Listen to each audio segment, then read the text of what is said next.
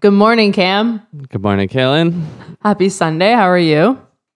I'm doing good or There was a- well. There was a pause on the good. yeah, it was like, do I say I'm doing well? You know how people don't say, like, I guess it's really, you shouldn't say I'm doing good, but I say that a lot. And uh, It doesn't sound odd to me out loud, though I'm certain, like, though I understand that it's incorrect. So I don't know. Roll with it. yeah, say whatever you want, but, you know, whatever. I, I'm exhausted. Why are you exhausted? Just stuff that, you know, coding and, uh, and, and the likes. Yeah. I'm kind of just like deep in this, uh, research of uh or I don't know, research prototyping of just something I'm trying out and uh you know, when I get my mindset on something, I just uh go all in. So Yeah, that's cool. I, I know nothing about this, so I'm like very curious. uh yeah, that's true. I uh honestly the yeah, the project is not something I don't think it'll be so much I don't know if it'll actually be useful. Uh but I've been taking this whole week to be very like exploratory with stuff and um and just kind of like pursue random little paths uh without you know too much uh constraint 'Cause- Cool. yeah, and so I'm trying to work on building basically like a, a site builder type of thing. Um, if you think of like Squarespace or, um, I don't know, even Shopify or WordPress, how you can like do like drag and drop stuff, but Yep. kind of a level of abstraction below that at this point, um, where it's still in code, uh, and and being able to just like because all these site builders are kind of like built usually in uh, I don't know, like a dry, like a a UI online or whatever.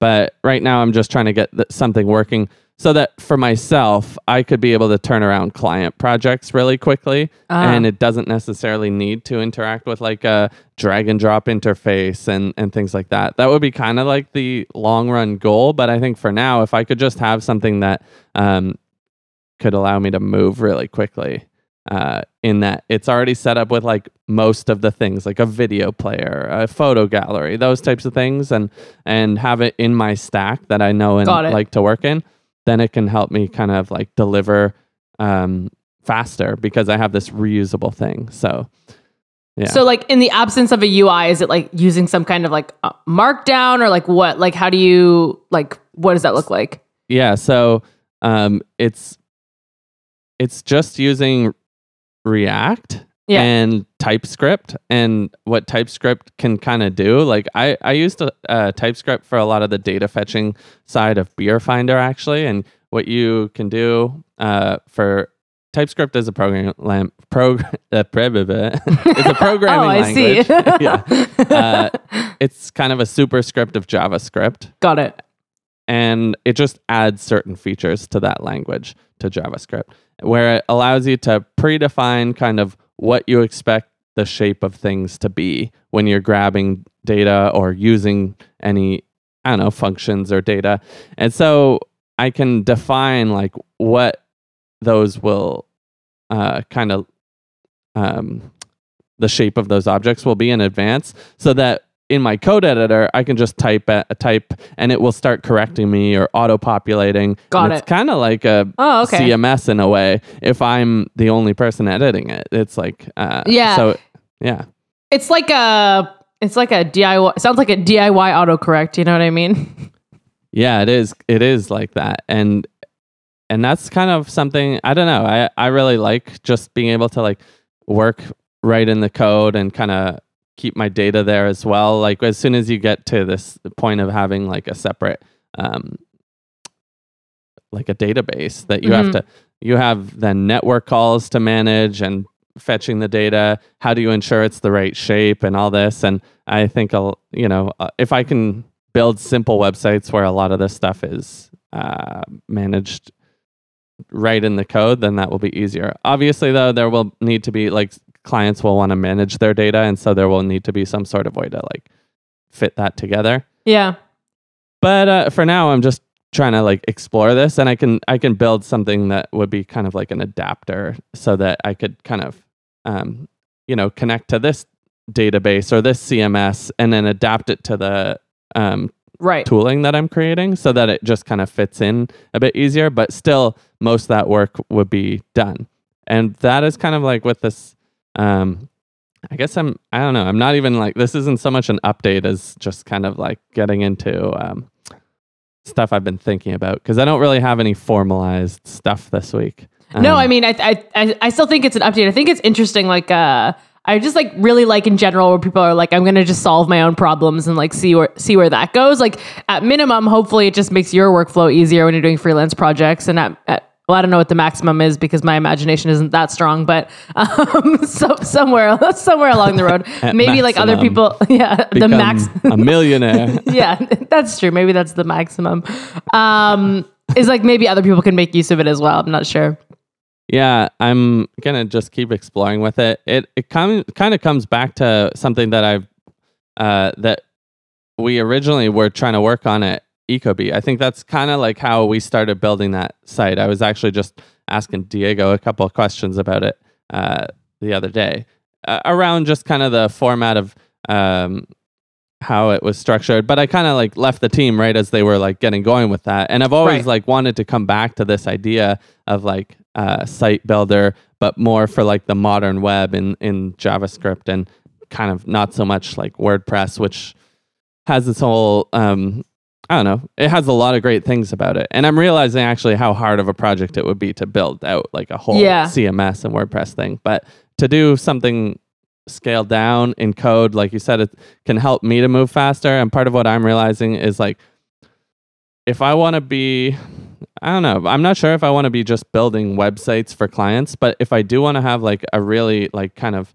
value based pricing model instead of charging hourly, which I'll get into more issues with like the hourly pricing uh, and value pricing. Um, there are issues with both, but value pricing would would kind of be like um, the value that you're providing to the client as opposed to the hourly rate that you're spending on something. If I can build all this out and it can only take like a day or two to make a website, um, but the value is 10x more than that, then you have this buffer of like how much you can charge in there for it that, you know, it's like cost of time, but well, this is kind of cost plus, I guess. Mhm. Uh, like you could have kind of a minimum of how much time you've spent on this, uh, like to recover your, uh, like you would need to charge this much to recover for your time, but then you can also have the value of what the client's getting at, and kind of have this window in there to to be charging. So if a website's going to generate them, you know, how much more in sales, or it's going to give them better branding and those types of things, then you know, basically it just will allow me to streamline processes. Um, I'm not sure. I'm not sure if I'll use this, but it's been a fun exploration. Yeah, it's it's interesting. Even like in my in my previous job, which um, for anyone who doesn't know, was uh, focused on web scraping. Like we had our own kind of scraping platform, and so like similar to what you're doing, like the more and more efficient that we could get at doing that, and the easier that we could make it for developers to um, create these scrapers, um, like the the higher and higher conceivably like profit margins could be, right? And so it's like a lot of what you're doing, but a focus on like how do we make libraries that make doing all of these things in web scraping the absolute easiest that it could possibly be. Um, and it's actually interesting because similar to how you're talking about like you know there's like site builders which like really work for some people but then there's like these other use cases and i like actually working like in like the code or the editor. Like the evolution of our product to like the version 1.0 was like very much it was wi- within like an ide so there was very much like specific boxes where you could write specific code but like it, there was like limitations around it and then like the next iteration of the whole um, project was that like there's a ton of libraries and tools and stuff available to you but that you could do everything in your own editor and you could just like pull from a repo. And like it was a lot more flexible for developers. So um, yeah it's like i don't know. It's interesting how like different use cases served the company um, at different times and just like also based on the types of uh, developers that we worked with um, we adjusted things over time as well.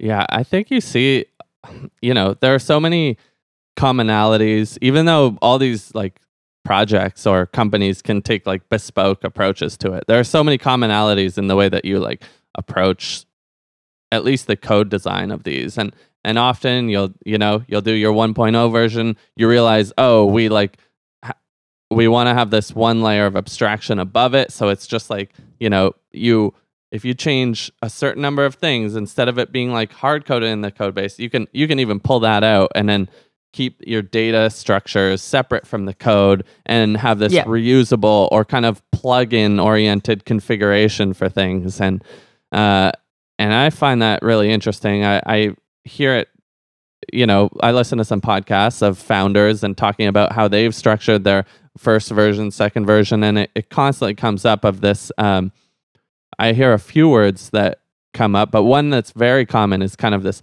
recipes. Uh, like Oh. I guess it's it would be like a methodology or just um, I don't know, like a way of thinking about um, programming and or not even so much programming, but of designing your application um, where you can. And I've even had this thought when I worked at uh, Looka, or used to be called Logo Logojoy, um, and we were trying to build uh, these kind of, you know, a series of things of events or instructions that you would give to a program uh, so that something would happen. It might Mhm. be like make a default logo with these colors and this background and this font, and we would call something like that a recipe. And basically, just like making this uh, like something that you could pull out and give to other people like pull it out of hard coded so that you could make a recipe and kind of like reuse those Got it. across Got it. and you could structure different recipes and i'm seeing it come up everywhere right now in that a lot of people are taking this approach to um, how they're designing applications to allow other people to write their own recipes so that Mhm. kind of is like a plug-in system yeah. it- it's super interesting to me. Um, I guess going back to the like, um, why even why why even bother with with doing what I'm doing with this like Yeah. page builder and stuff? Um, I've been thinking a lot about so th- this week actually on early in the week I had a like my client that I was doing some work for recently messaged me and wanted to chat. And so we jumped on the phone and we were talking about the project that was like kind of that checkout project that I did for them. And I was Mhm. charging hourly on it. And, you know, we made decisions along the way. There's complexities in designing software. And so, you know, it took longer than we expected. Surprise, it's Yeah. software. That's kind of what happens. But, you know, it ended up being, you know, well beyond the budget that they were initially anticipating. And, you know, it was more or less like a communication issue uh, or like a lack of communication maybe between us of saying, you know what, don't move forward with that uh, right now if it's going to go beyond this budget. So um, I was dealing with one person in the company, but the other person was was kind of very busy, and and they were the ones who were would be more concerned with budget, whereas the person I was dealing with was more concerned around like let's ship this code. So it ended up being this position of like, well, man, that cost a lot more than we thought hmm and I don't know that I could have necessarily anticipated like how much this project would have cost because there's some exploration involved, Yeah. and you know you run into these bumps along the way that are like, uh, yeah, that never would have expected that issue to come up, and that's going to cost another week of development time. Yeah. And so, you know, I could have imagined a price up front that would have been like X dollars, but to really be safe, like you need to assess the risk there of how much could change in that that time. Yeah. Uh, Yeah. Otherwise, I'm I'm gonna maybe shoot myself in the foot. Say it's two weeks, run into a roadblock. Like, yes, in a perfect world, this is two weeks, but you know, we might run into these issues.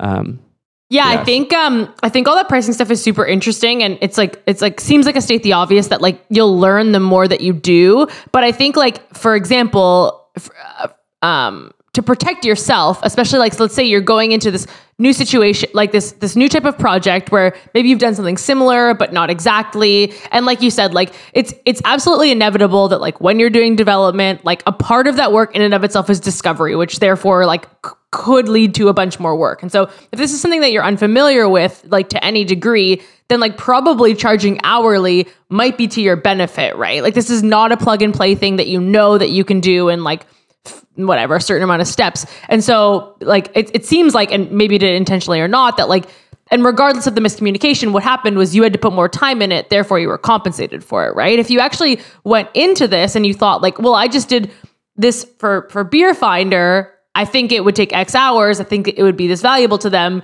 Whatever it is that you sold them you may or may not have like shot yourself in the foot. It's hard to say right? It really depends how much how much you charge but i think that um something that we like learned over time a couple things was that like yeah in situations where there was like a lot of uncertainty so like especially in like the web scraping space when you're dealing with certain websites that have um, certain anti-scraping technologies on them. It's like it, it can just be like literally trying to bypass whatever it is that they're doing like every other week. Do you know what i mean? So Yeah, like yeah. the, the the the scope there can really blow up. So in cases like that where things are very uncertain is very much like this is an hourly rate and then we'll just kind of a, like there is like a lot of communication generally around like up to what budget.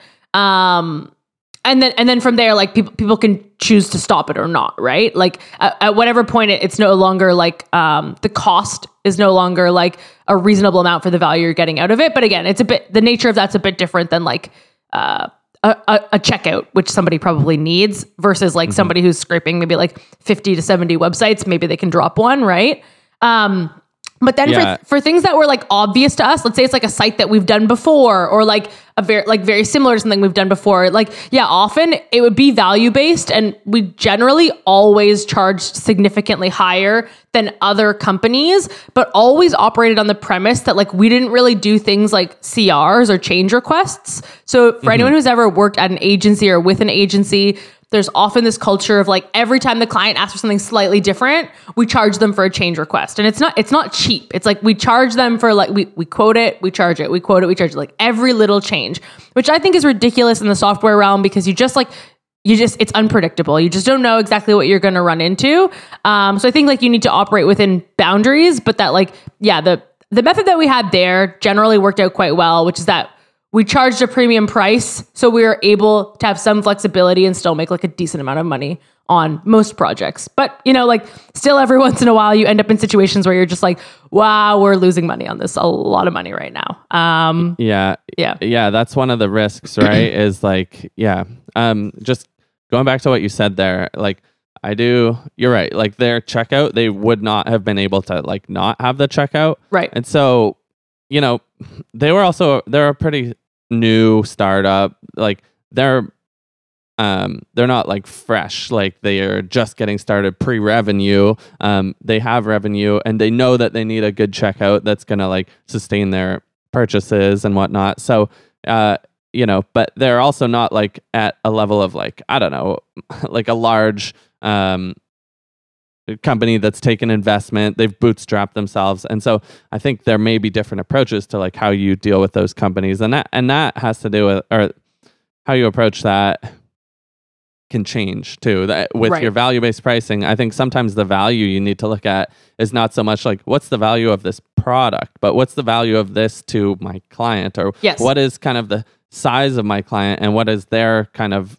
tolerance for i don't know risk and and things like that. And i think i've been trying to dig into this value based pricing a bit more to because i've often find it to be honestly like a bit of bs in in a certain way. Uh at least just the way that they say is like well just ask a series of questions to figure out what the value is of this thing to your customer. It's like okay so you want a new website.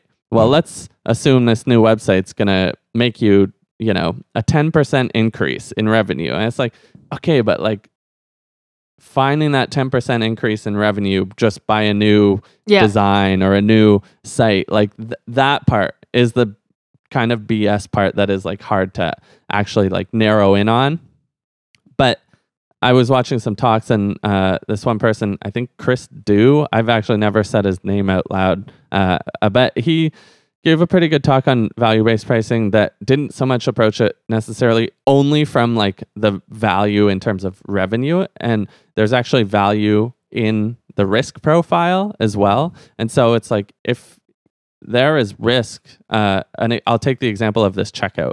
Um, the risk is that you have customers coming and the checkout has bugs in it and they can't pay. And yeah. uh, or the risk, uh, if to go even to something more vague. Uh, well, before I go there, that is a very like um, clear value proposition of like why you could go with me, who's going to build it. Yes, it's going to be more expensive, but you can trust that that software is going to be dependent depended upon, and you know we're going to fix it and i'll be here to fix things you know for a period of time after and we're going to craft it in a way that it's you know able to be like it's just well coded software versus you might be dealing with constant bugs and like you might have payments like malfunctioning if some new person uh makes your checkout.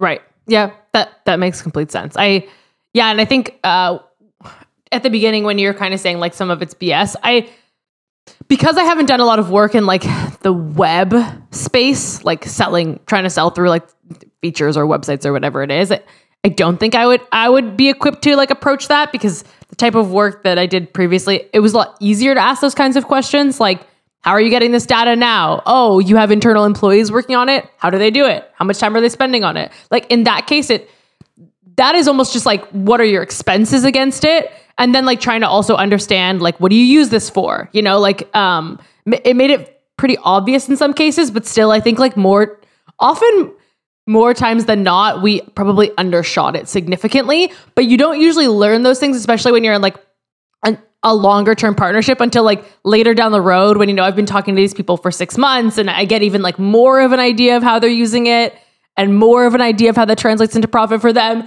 And then like, yeah, oftentimes I'd be sitting there like, oh man, like we could have charged a lot more, but like you just you're kind of you're in it at that point. So it's a it's yeah, a tricky thing that I definitely so don't have nailed hard. down. it's so hard to come from an outside context, not knowing your business, eh, like aside from just what you tell me about it, yeah. and like yeah, going into this project, like it looks simple from the outside, but then you realize how much is like, int- like these intricate details in there. Yeah. Um. So it is really hard. I think what I'm, you know, part of why going bringing this all back to like the site builder thing is like I think one way that you can really do value based pricing a lot better is if you niche in really hard. Because if all my projects are like extremely yes. different, uh, I'm building a website, like generic website here, I'm building a checkout here, maybe a mobile app, and they might all be in different spaces. If you became like the checkout developer and then you're only working with like Stripe and, or Shopify and building these custom checkouts. And you have this reusable code now that you've pulled from different projects and that you've built up this expertise, you know, the API inside and out, what it can and can't do.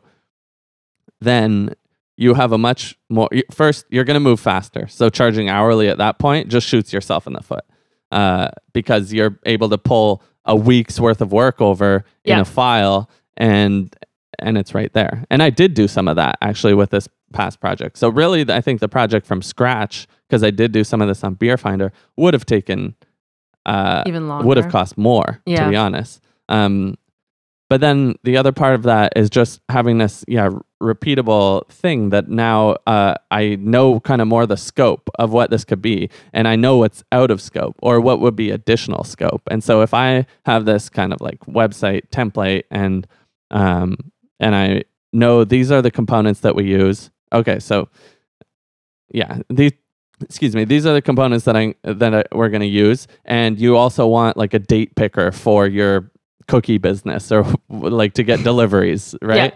Yeah. Uh, and schedule them. Well, I don't have that. That's a custom component, but we have the about page stuff already done. We have the video player, or maybe they're like, we really want it to look like this and this and this versus the kind of default structure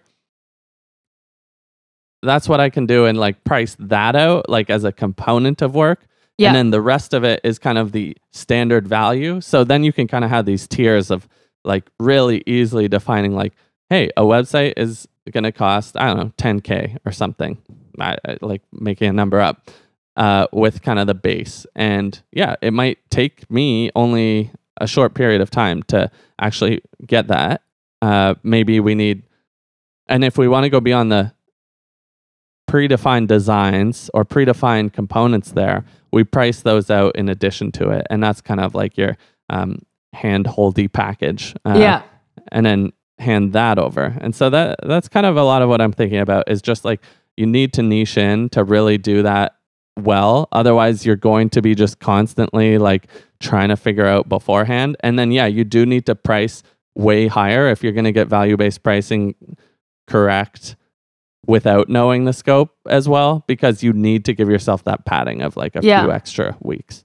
Um, yeah, I like I yeah, I think that that all makes complete sense. Like I also just want to point out that like in terms of niching, that your name Cam kind of rhymes with man, so you could be like Cam the checkout man, Cam that you could be whatever. you could you can just slot in whatever your niche is just in case you wanted to use that branding in the future. It's open um, there for you. Um, I just thought I should share that before it left my mind. Um, but I but I totally agree with you. Like even to the extent that when I used to work in uh, at um, Klick, I, I worked with a, a developer. It- he was a freelancer, and he just did banner ads, HTML5 banner ads. That is all that he did. Um, And they're not cheap, to be clear. Like it's not cheap to get a banner ad done. Um, and it was interesting because it was also this like uh, I think he used to do like flash banners, but then there was this right about when I started having the fun and games of working on banner ads was when they were transitioning from mostly flash to HTML. Um, and so he was like, you know, I don't want to say one of the first people, but like, yeah, one one of the people at the forefront of like, oh, you need this now. Like, I'm the person who does it, you know. And um, I know he did banner ads for Klick, but also like when I looked at his portfolio, like he was doing them for like most of the major banks in Canada as well, which like you can imagine, like you know, pays pretty well. And and not that not that it's not complex. I don't know. I don't develop them, but it's like less complex than a lot of other things that you could build. Um, but, but by niching in and also like being able to be like the first one there and being able to like replicate so many things across banner ads, I imagine. Um, yeah, like it was probably it's probably a lucrative spot to be in, or was. you I don't also know. Yeah, become you know uh, more of a consultant less of just an executor because it's like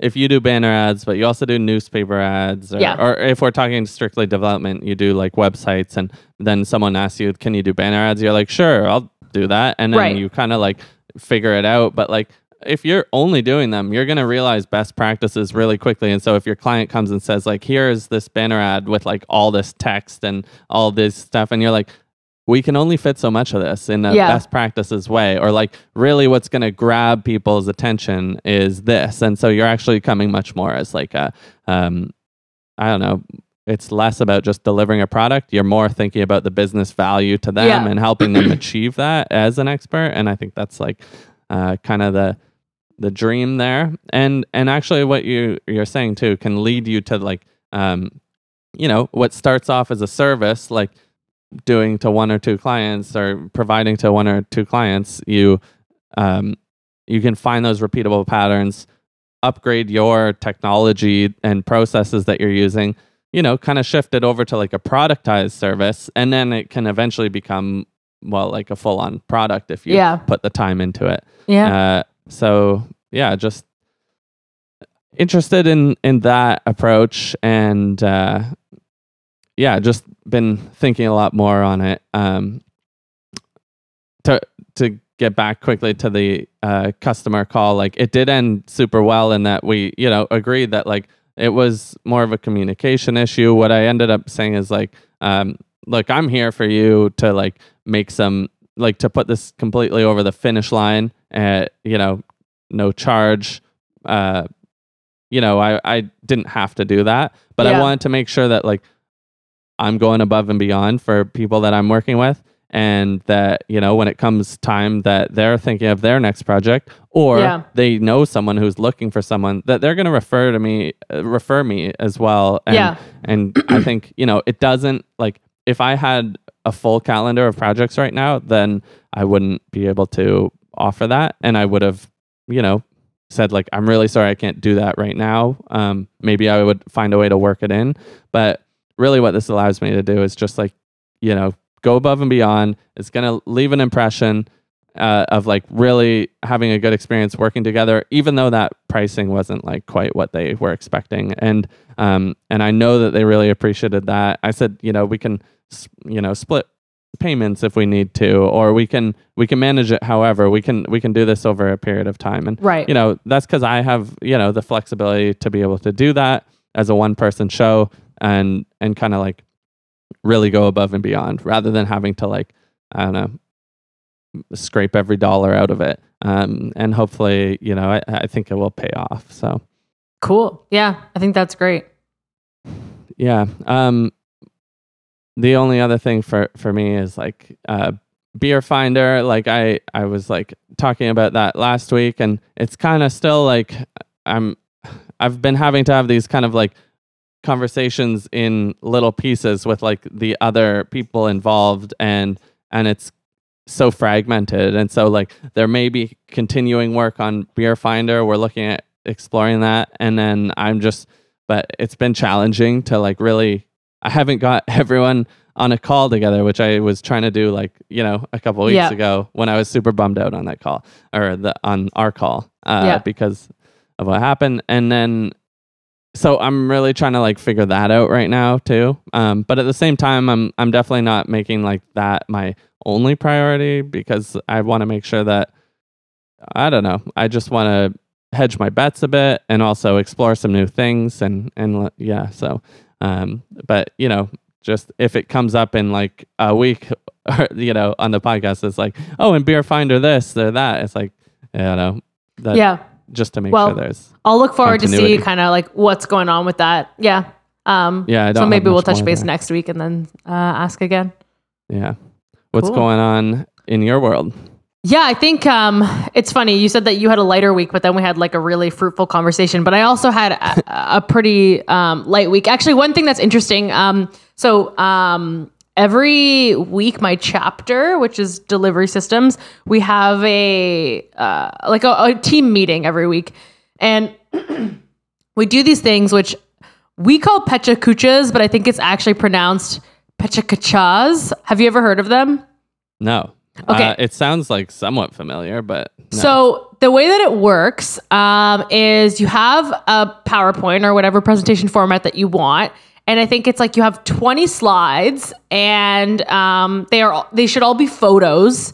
Um, so I think the you're not really supposed to use any text, and each slide stays up for 20 seconds. I think we do 15 seconds, but I think traditionally it's like 20 by 20 and they're auto timed. So basically you choose a topic, like any topic, and you have 20 photos and 20 seconds each and it just the the thing just auto plays and you just have to like talk you know about whatever your your subject is and so for us we do it so that like you know when when you're starting a meeting and some people like funnel in like a couple minutes late or whatever it is so you're kind of waiting to get mm-hmm, started mm-hmm. instead like whoever is responsible for facilitating that week they start with their pechakucha pechakucha however you say it right on the the starting time so that as people like kind of like funnel in well, hopefully they're they're there on time so they catch it. But that's just in case anyone's late. Then like by the time everyone's in there, we're done with that and we're like starting into the other content. Anyways, First of all, it's a really fun activity. So you get to choose your own topic, which I really struggle with because I think similar to like this podcast for me, I'm I'm always thinking like, I don't know, I, I don't really know if I have anything like interesting to talk about or this would be interesting to people or not. Um, so anyways, point being, um, it's really fun. But the second thing is that I did it this week on our podcast. So I thought that was like, anyways, that's why I'm bringing it up. Um, so I did like the 20 by 20 on Work Pals podcast and just like Ah. the, yeah, on, and like the adventure of like, like how I know you and like how you proposed this podcast and like being unsure about it and and then that like how we set it all up and what it's like and all that kind of stuff. So it was like anyway, it's kind of fun to go through and um but interestingly like yeah, I always have trouble coming up with topics. So then I suggested that we do like a secret Santa kind of thing for it. So we choose each other's topics, which I think should will be very interesting. Yeah. Um but I also think I'll like it more. I I yeah, I don't know. Um, what? Okay, wait. So I still don't think I'm fully grasping the Okay. concept. um, you pick all the photos. Like if it's Yeah. your week, Yeah. you pick all the photos. and they would be around the topic that you're discussing. I'm Right. guessing. Yeah, So, like, exactly. okay, and you would have 20 photos. You said, and they Yeah. are 20 seconds each, and so, um, and then you just talk about. Do you talk about the photos while they're up? And yeah, how so it they're meant to relates? be And like you tell a story? guidelines. Okay. Yeah, guidelines for like what you're speaking about. Like it's meant to just kind of like guide you through the story, basically. Um, Mm-hmm. But I think yeah, it's about seven minutes long. So the idea is like obviously you practice and stuff beforehand, but that like when you're presenting or like even when you're practicing, like once that 20 seconds is up, like you're on the next slide. So if you took too long to explain or whatever it is, like you just need to move on. whatever, yeah. Or you could just end up with empty space also. So sometimes it's like interesting because it helps you improvise or, you know, a lot. Um, yeah. So basically it's like you choose your topic, you put together your slides, you do the presentation. It's just like, um, yeah, there's like whole communities around it where they do like Pecha nights all over the world and people do it kind of like Toastmasters to practice their speaking skills. Yeah, I mean, it, I do think there's, you know, I, I took a presentations class in university, and like part of what we really had to dial in was like the time. It was so brutal, this course. They would fail basically anything because it was like you needed an intro that was one minute, you needed the middle part to be three minutes, uh, Yeah. and then you needed the outro to be another minute. And it had to fall within like 20 second or maybe 15 seconds of each of those like parts there or you would get docked severely. And then there was so much around just like how you present yourself. And i think everyone in that class though really grew as Yeah. presenters and just being able to speak um to like in public i guess. And then you know part of what this Pecha Kacha or uh, thing is is really going to help with is is figuring out that time that you have and that cadence so that you can be able to pull out stories better and know you know what your um I guess yeah like if you go up and do a TED Talks you're not allowed to probably just go on for an hour like Yeah. you need to have it structured in a very tight fashion and so that it kind of helps with that but also just kind of off it's a little more off the cuff too with that you're going to be improvising and i think that improvising is a great skill as opposed to just having to like read off slides uh, or read off your notes when slides are up you can really tell when someone is they knows their subject they know their subject and they're talking about it versus reading about it as they present it Yeah, that's fair. And I think uh, I enjoy presenting. I get pretty nervous beforehand, but I think I think I have a decent amount of natural ability for presenting. But with that being said, I also would like to do more work to improve my skills in the space because I see some people around me and the their skills in presenting just like absolutely blows me away. Um, yeah, because there's probably a lot more like formal techniques that I'm unaware of, and that just because I'm kind of like a loud, enthusiastic person who conveys things with emotions, people my presentations are generally like fine and well, but there's definitely people who I see employ other tactics that I think like, oh wow, you know, that's very impressive. Um, yeah, so there, yeah, there are definitely styles, right? And like you can suit to different styles, and I think it really comes down to storytelling too. It's something I've been interested in exploring further, not necessarily even around presentations, but maybe like a storytelling workshop or something, because like storytelling is is believe like I don't know. I was gonna say believe it or not, but it, it's pretty believable. But it's like all around us, and it's Yeah. like even in your marketing copy for Yep. your landing page, like what does that top banner and the you know twelve to or I don't know 40 words that you get up there like what does that say clearly and concisely that kind of puts your brand out there in a, in a you know in a good fashion uh, from that to like making videos about your products or just telling stories with friends. Like it can help you in so many different ways. And i honestly think i'm a pretty bad storyteller when it comes down to like remembering like a thing that happened and and then going and telling a story about it. Whereas some people i know just captivate you and you're like man that's just like something that happened the other day and they just have like they can pull these stories out but make it really engaging and I, I think there's so much value to that and i think it's probably um you know it feels like it's just natural and to some people it is but i also think there's if maybe a way to look out for that in uh and train that within yourself to to really get better at it and i, I think there are like uh toastmasters. You said Yeah. you said that one right? Um and and things like that that are kind of around that concept of bettering your storytelling. And so, yeah, I've been thinking about that. I, I'm thinking a lot about just like what skills can I improve upon right now while I'm like not actively on a project.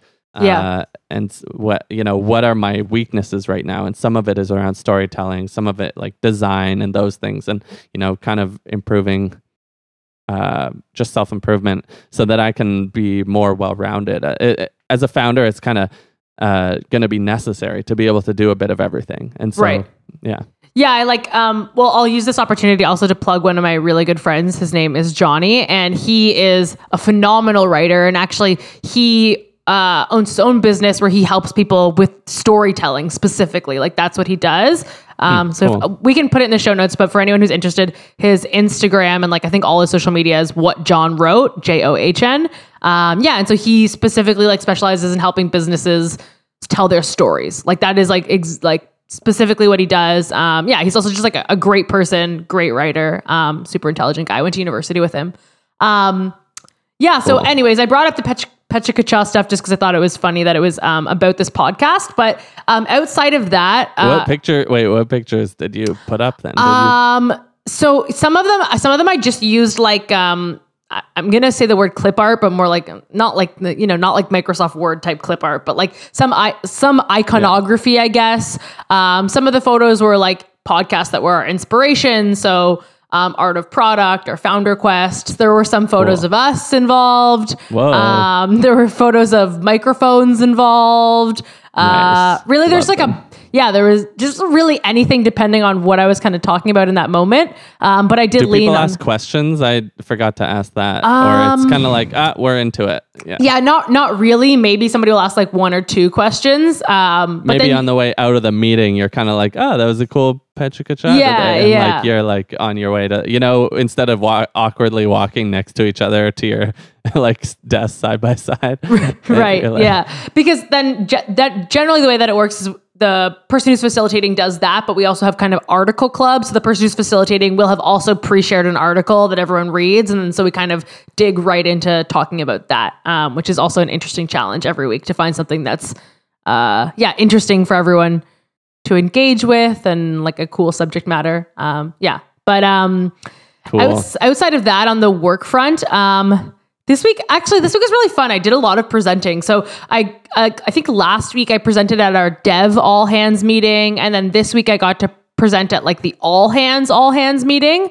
Um, so I don't know if I mentioned that last week or not, but anyways, um, that was fun. So I, I mentioned that I'm on the committee for the hackathon. So I did some presenting around that. And then for the development all hands, uh, I did a small presentation on accelerate metrics, which is basically like um, th- they're DevOps metrics. Um, okay. and they're they're basically just these like core four metrics um, where the idea is that they are like the only four metrics based on research that truly indicate high performing teams um, in a in a bunch of different areas and So number of lines of code written. no so not number that of commits.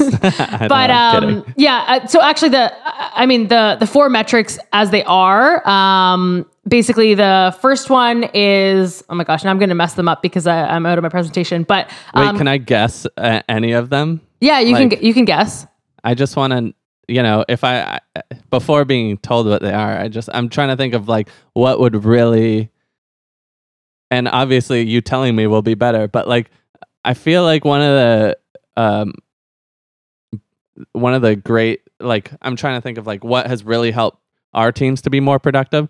Some of it might be like how quickly you can release, like, or rapid release schedules. So maybe Mhm. like cadence. Is that anything to do with it?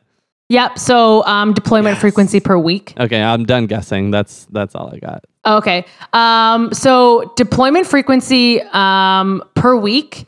Uh, the other one is um, I like that. the other one is uh, mean time to resolution.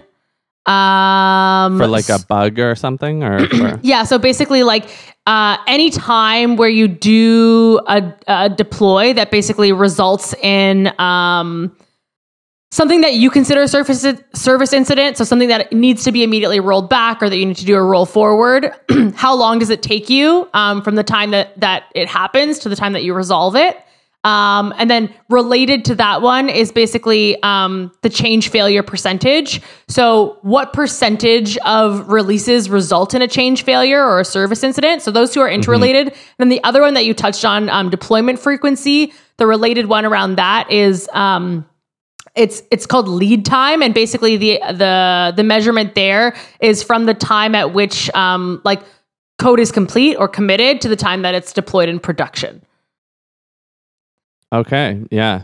What what's the uh what's this called? Or is there a yeah it's called accelerate. So it's from the book called accelerate. Um and it's it's basically like yeah a bunch of research from um, the state of devops that's published in this book. Um, and they really focus in on these core core fe- these four key metrics that differentiate between like low, medium, and high performing teams um, based on the that's, research that they've done.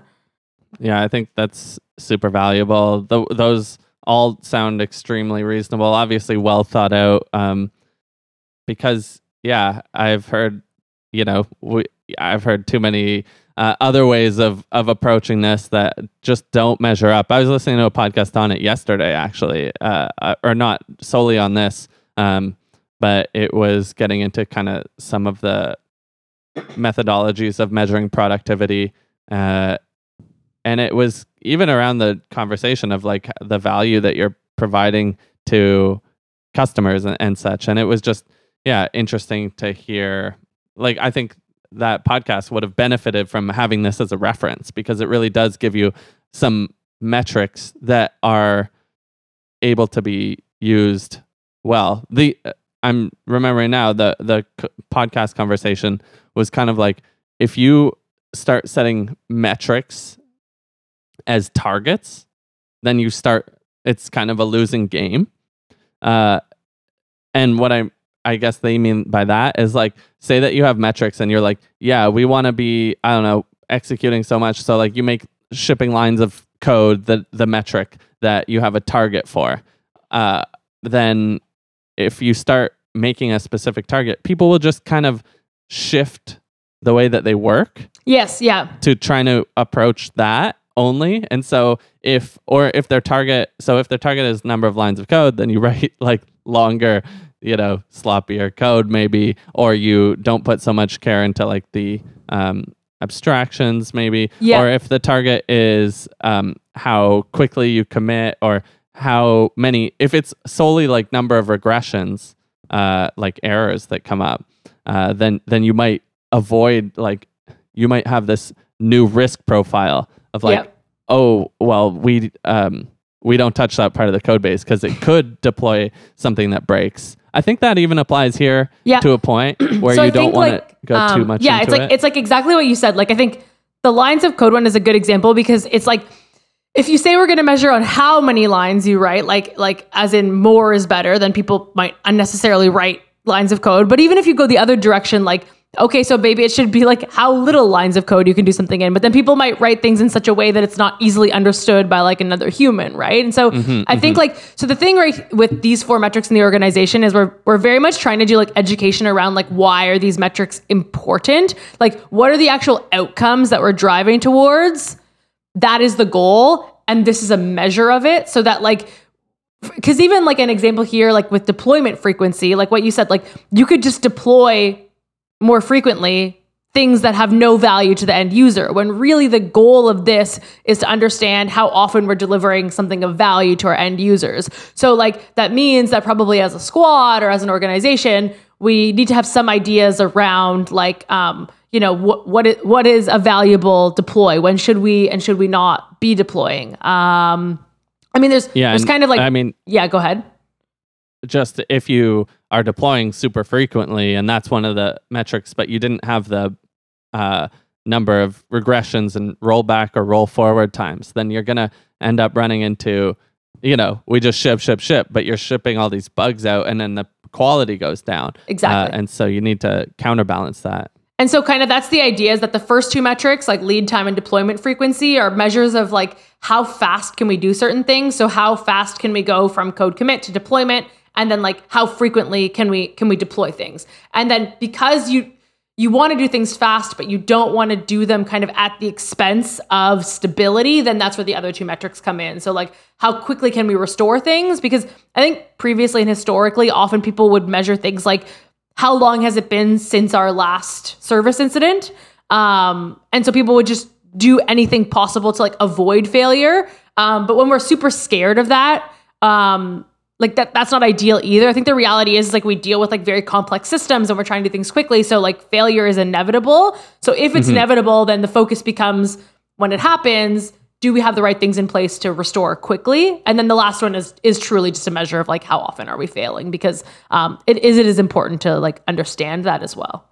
Do you want low numbers of of failing? I guess that comes down like or do you want to fail more often with quick resolution times? Like uh, you know uh, there because that you might have this kind of like um, four items pick three type of scenario uh, where instead it's like okay we want to like we can really increase our acceleration of shipping quickly but then you're going to have more regressions. But as long as we have a really good system for like turning those back over uh, automated or manual, but like a quick way to roll forward or back, then you know at least it's resolved in this short time. Yeah. Uh, you know, and then, so then the number could be high, but you're at least like catching it immediately. And, exactly. And so, and so they're all quite interrelated. So I think what we're trying to do right now is actually get people to focus on one because so for example, the squad that I, I worked with most recently, uh, one thing that we were working on was deployment frequency. And one thing that stopped people from wanting to deploy super frequently was that it wasn't like the most automated, seamless, easy process, right? But like, mm-hmm. ha- like what will motivate you more than having to do it f- like to, to fix it up, to make it better, to make it more ob- automated than having to do it more frequently. So all of a sudden, when we're trying to like meet these benchmarks of deploying more frequently and we feel all those pains over and over and over again, and we're intimately familiar with them, it becomes easy for us to start um, automating certain things or adjusting certain things such that that process becomes easier and easier and in doing that you're you're now decreasing your delivery lead time right so like or or maybe it's that like a bunch of um, bugs come up or service incidents every single time then like we need to figure out why that is like is our deployment um, process reliable is it is it risky like w- what's kind of going on there so anyways they're pretty interesting um, one of my kind of objectives for the quarter is helping to roll this out for the organization. So I've been spending a bunch of time on that. I I love this stuff. Like I love the DevOps kind of uh, role that like I always have taken that on to a certain point, no matter which team or company I'm a part of, to like help improve those things. And I even now as a solo, you know, contractor, like building out this last project, like I I implement a lot of that within what I'm doing. Uh, and it's kind of just embedded in me now uh, to a point. At least the you know making sure that it's really simple to deploy, where I can like or really simple to develop on as well. Like being able to because that will um, matter for your frequency of shipping too. Like we when we were at uh, Lookup, we had a ton of different projects, for example, or repositories, different places you would store code. And then when you wanted to um, develop a new feature, you might have to set up each of those projects and like pull the latest, uh, link it to the other one because they're all kind of interdependent, and then and then manage kind of like the local state of like getting that all set up could be complicated. I had spent like a whole morning sometimes setting up an environment so that I could work across all these projects that are right. interdependent.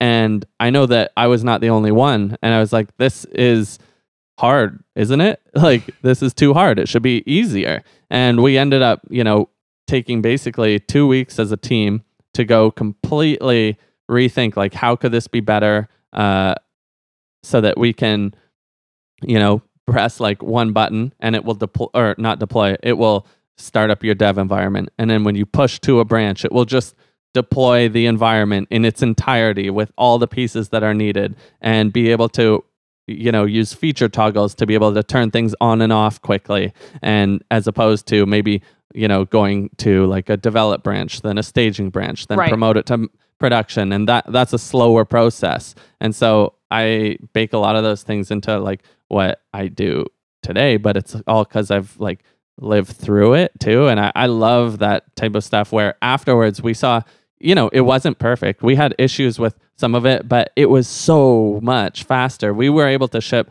so quickly and get to where we wanted to be with like a much better developer experience. Like we enjoyed working in the project the way it was, as opposed to being frustrated with trying Right. to get everything set up. I don't know. I, And I think it's I like- love this stuff. it's those types of improvements too that like we like we like we need to do them like if if product wants you know time by developers and QA individuals on the team to really be focused on features and things like that like we need to do this type of work as well like we need to make sure this stuff is like not eating up so much time so that we we can work on feature work but we like can get that stuff out to customers quickly and kind of it's it's all interrelated and complementary um but yeah, so I mean, I, I won't dig into too much more of it today. Um, but basically, like our chapter has a bunch of kind of uh, objectives for the quarter. So this one I'm not leading, but it's one of the ones that we'll be working on this quarter. So more to come on Accelerate Metrics. But I also have a bunch of notes I've written on it. So maybe I'll just share my Notion link in the notes in case anyone's interested in some resources.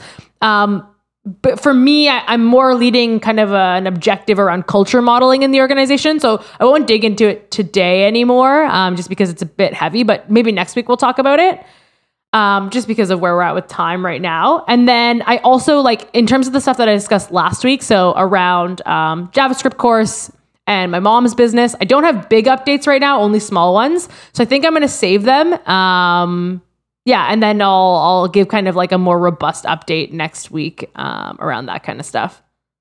Yeah, cool. Um, you should listen to this podcast. I'll share it with you. It was like an indie hackers podcast, and it was around this brother and sister partnership Yeah. uh, of selling cookies oh. delivery by delivery, and it's fascinating. Cool. And it's basically just like setting up. They didn't use Shopify, but basically setting that up, and because they had like this, um, just a, I'll share it with you. But it's a really cool story of how they are able to like basically kind of think software first, and then grow this like almost like scalable like platform because the guy had so much experience with like really high performing software that Yeah. he was able to scale this cookie business even Oh. though it's in like a, a small city like they have like a 20 kilometer radius or something Oh, wow. that they deliver to and uh and make like hundreds of thousands Huh. a month That's in- pretty cool. Wow. Yeah. I'll, I'll share it it's just really interesting to think about the e-commerce side and not so much just about software as a service but like Yeah. cookies as a service uh, I'm down. Cool. Well, I think this has been like a super interesting conversation. Um, I've enjoyed it. yeah that was it. great Yeah. for sure Okay. Um, so with that, maybe we'll sign off. i think so yeah Okay. So if anybody's uh, looking for us, I'm sure you know where we are, but uh, you can find us um, at Work Pals on Twitter. okay see ya Okay, enjoy your Sunday.